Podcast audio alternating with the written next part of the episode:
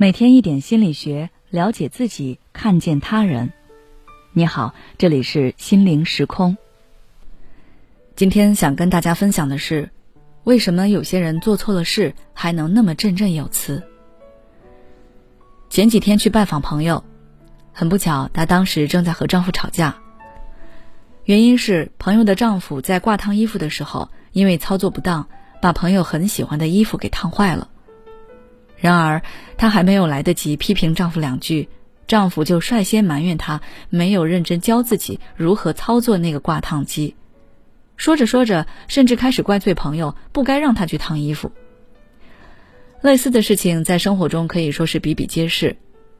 比如说，有的父母把孩子的东西弄坏了，不仅没有道歉，反而会数落孩子玩物丧志。再比如，亲戚不小心打碎了你的化妆品。不仅没有赔礼道歉，反而指责你心思没有用在正道上。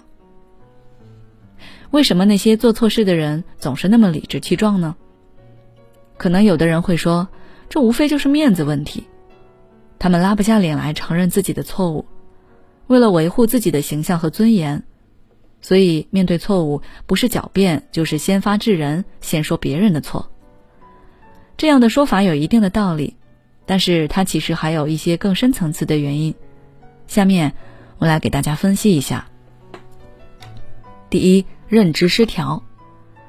所谓认知失调，是指如果一个人面对的现实和他的认知观念相冲突，就可能会导致他的内心产生焦虑、紧张等不适感。为了缓解这种不适感，有的人会主动去寻找更多的信息来完善自己的认知，以此来达到心理平衡。还有的人则会进行自我辩护，拒绝面对现实。比起需要费力打破自己就有认知的第一种方法，大部分人都倾向于选择简单、可行性高的第二种方法——自我辩护。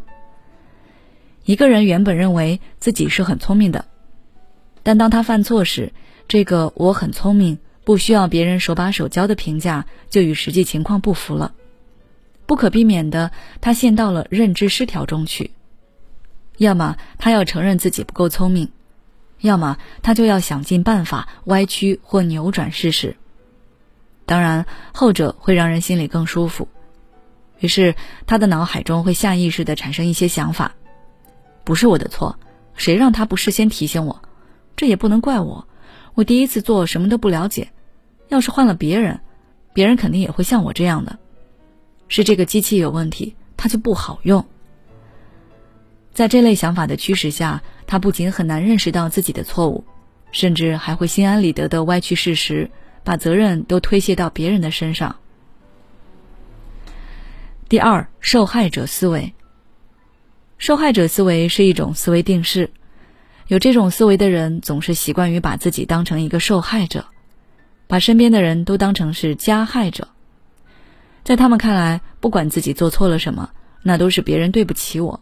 都是别人的错，他们的思维方式是这样的：虽然我犯了错，但我也不是故意的，我内心也很不舒服，很内疚。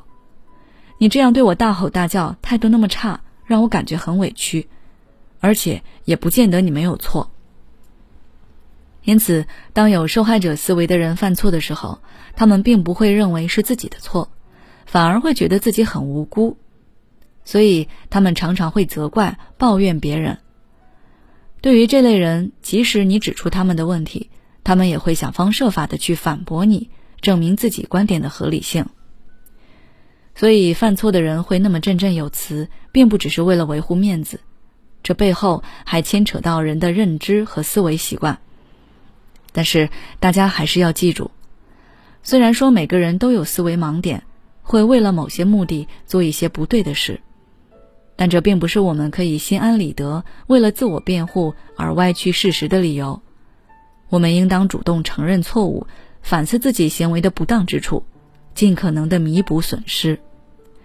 希望大家都能勇敢的走出自我辩护的惯性思维。好了，今天的分享就到这里。如果你想了解更多内容，欢迎关注我们的微信公众号“心灵时空”，后台回复“自我辩护”就可以了。每当我们感叹生活真难的时候，现实却又告诉我们，生活还能更难。工作、事业、爱人、孩子、父母亲朋，这一切的一切，就像一张大网一样，把你层层束缚其中。你经历了疲惫、辛苦、无奈，还有悲痛。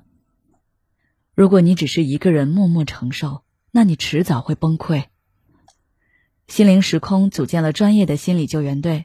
每位咨询师都拥有超过二十年以上的咨询经验，只要你需要，我们就在。微信关注“心灵时空”，后台回复“咨询”就可以体验十五分钟心理清诊了。